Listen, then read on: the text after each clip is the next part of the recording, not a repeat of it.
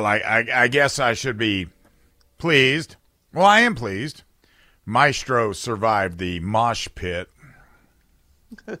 I did. Survived the mosh pit. I did. And and how old are you? I'm 35. 35 and you're in the mosh pit.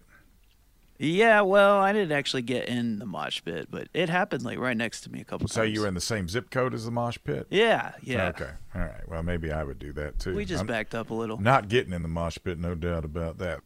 Normally you don't get that level of transparency and disclosure, but I try to bring it to you. Every once in a while, the globalists will tell you the truth, and they didn't mean to. And they don't do that because they're dumb, because they are dumb. They do it because they exist in an echo chamber. And they begin to forget just how crazy they actually sound to a normal person. Like the World Economic Forum. Just a bunch of giddy idiots together. we have no idea how insane their plans for global domination sound to, you know, the rest of the world. Um, and, you know, the, their psychopathic members are very eager, universally eager to depopulate the planet, cage the rest of us, drip, drip feed us with a cocktail of drugs, bugs, and propaganda. Ordinary, ordinary people look at Klaus Schwab and they see Dr. Evil. The WEFers see Commie Klaus as a shiny headed globalist god. And while the Davos devotees yearn for a new world order, the rest of us are thinking about how to end their madness before it abruptly ends us. Although I don't even think that ever comes about.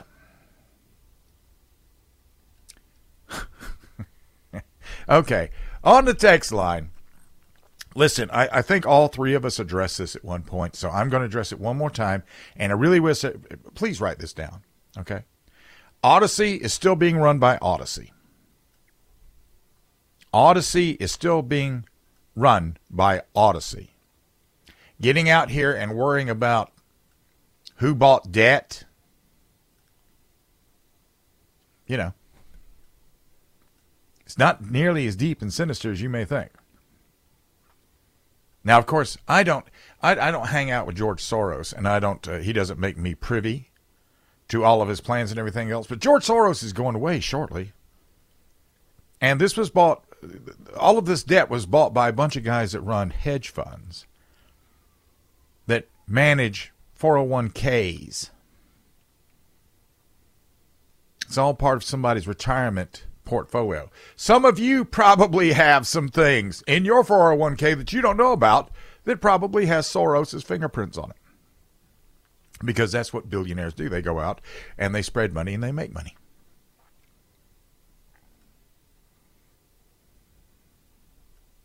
So, if this is a big distra- distra- uh, dis- distraction for you, um, I don't know what to tell you. It's not a distraction for me. I'm not going to be sitting around here not, you know, if I if I've got something to say about Soros, I'll just say it. I have three radio shows. They can't. I, I cannot be deplatformed. Three radio shows. Uh, Straight Talk goes out as a as a podcast, so I got three th- three radio shows and three podcasts. You think anybody's stopping me? Nobody's stopping me.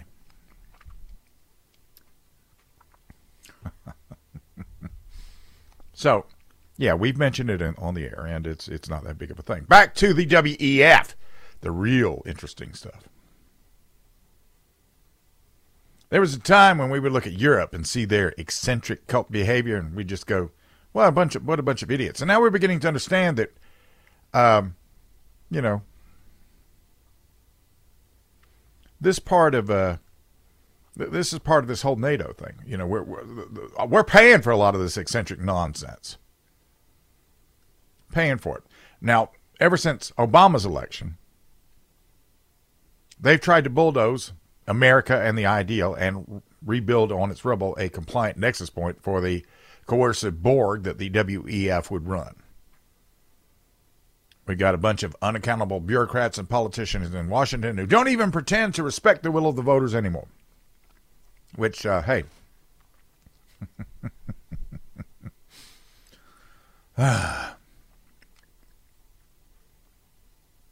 Strong majorities of America said close and secure the border, stop spending money that you do not have, and widespread warrantless surveillance. Stop censoring. But when was the last time that we had a politician that stood up and just tried to unify us? Last time I remember being unified was uh, 9 11.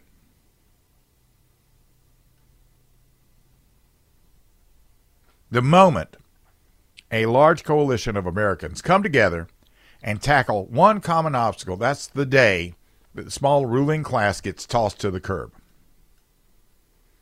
And this is why with DC, scariest thing about Trump is that his policies make sense to a di- amazingly diverse cross section of American people. And in his wake, they just pour salt on old racial wounds. That's becoming less and less effective. So now this is all shifted. It's all shifted. Uh, now we're hearing about the scourge of Christian nationalism, the attempt to use religious discrimination as a new wedge to divide us. Because every time they open their faces, it's to divide us. And what they're trying to say, what they're really saying is through the use of this Christian dog whistle, is that people who believe in personal freedom, the Bill of Rights, and the Bible are somehow a white supremacist Nazi. That's pretty hard to sell when the, the World Economic Forum is the biggest Nazi group operating around today.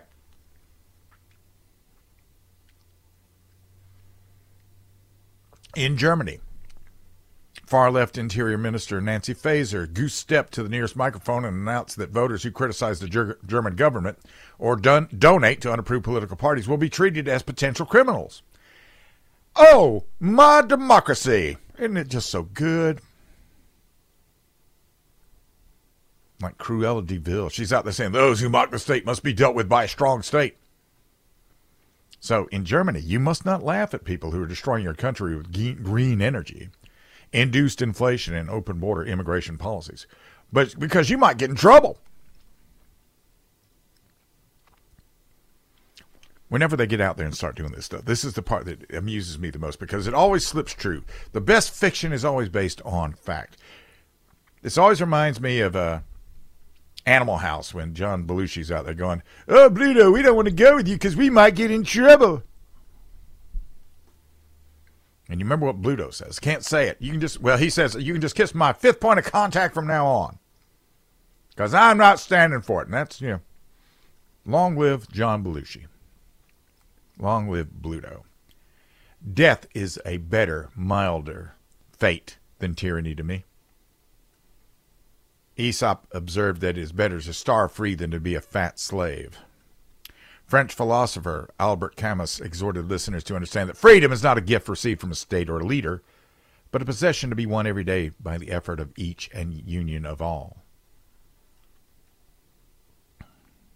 So, what we should be doing, what we should be doing, is one, we should be laughing at the state. We should be laughing at the state because they are to be ridiculed, they are to be mocked.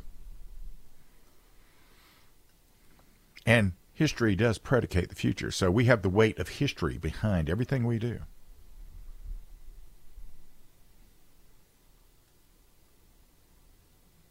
You can grab hold of the jackboot monster, and, and uh, over time, if enough people rise up to grab that monster, it comes down. And it comes down with the weight of history, the weight of freedom. We know a little bit more about Second and Charles this is News Talk 98.9 WORD.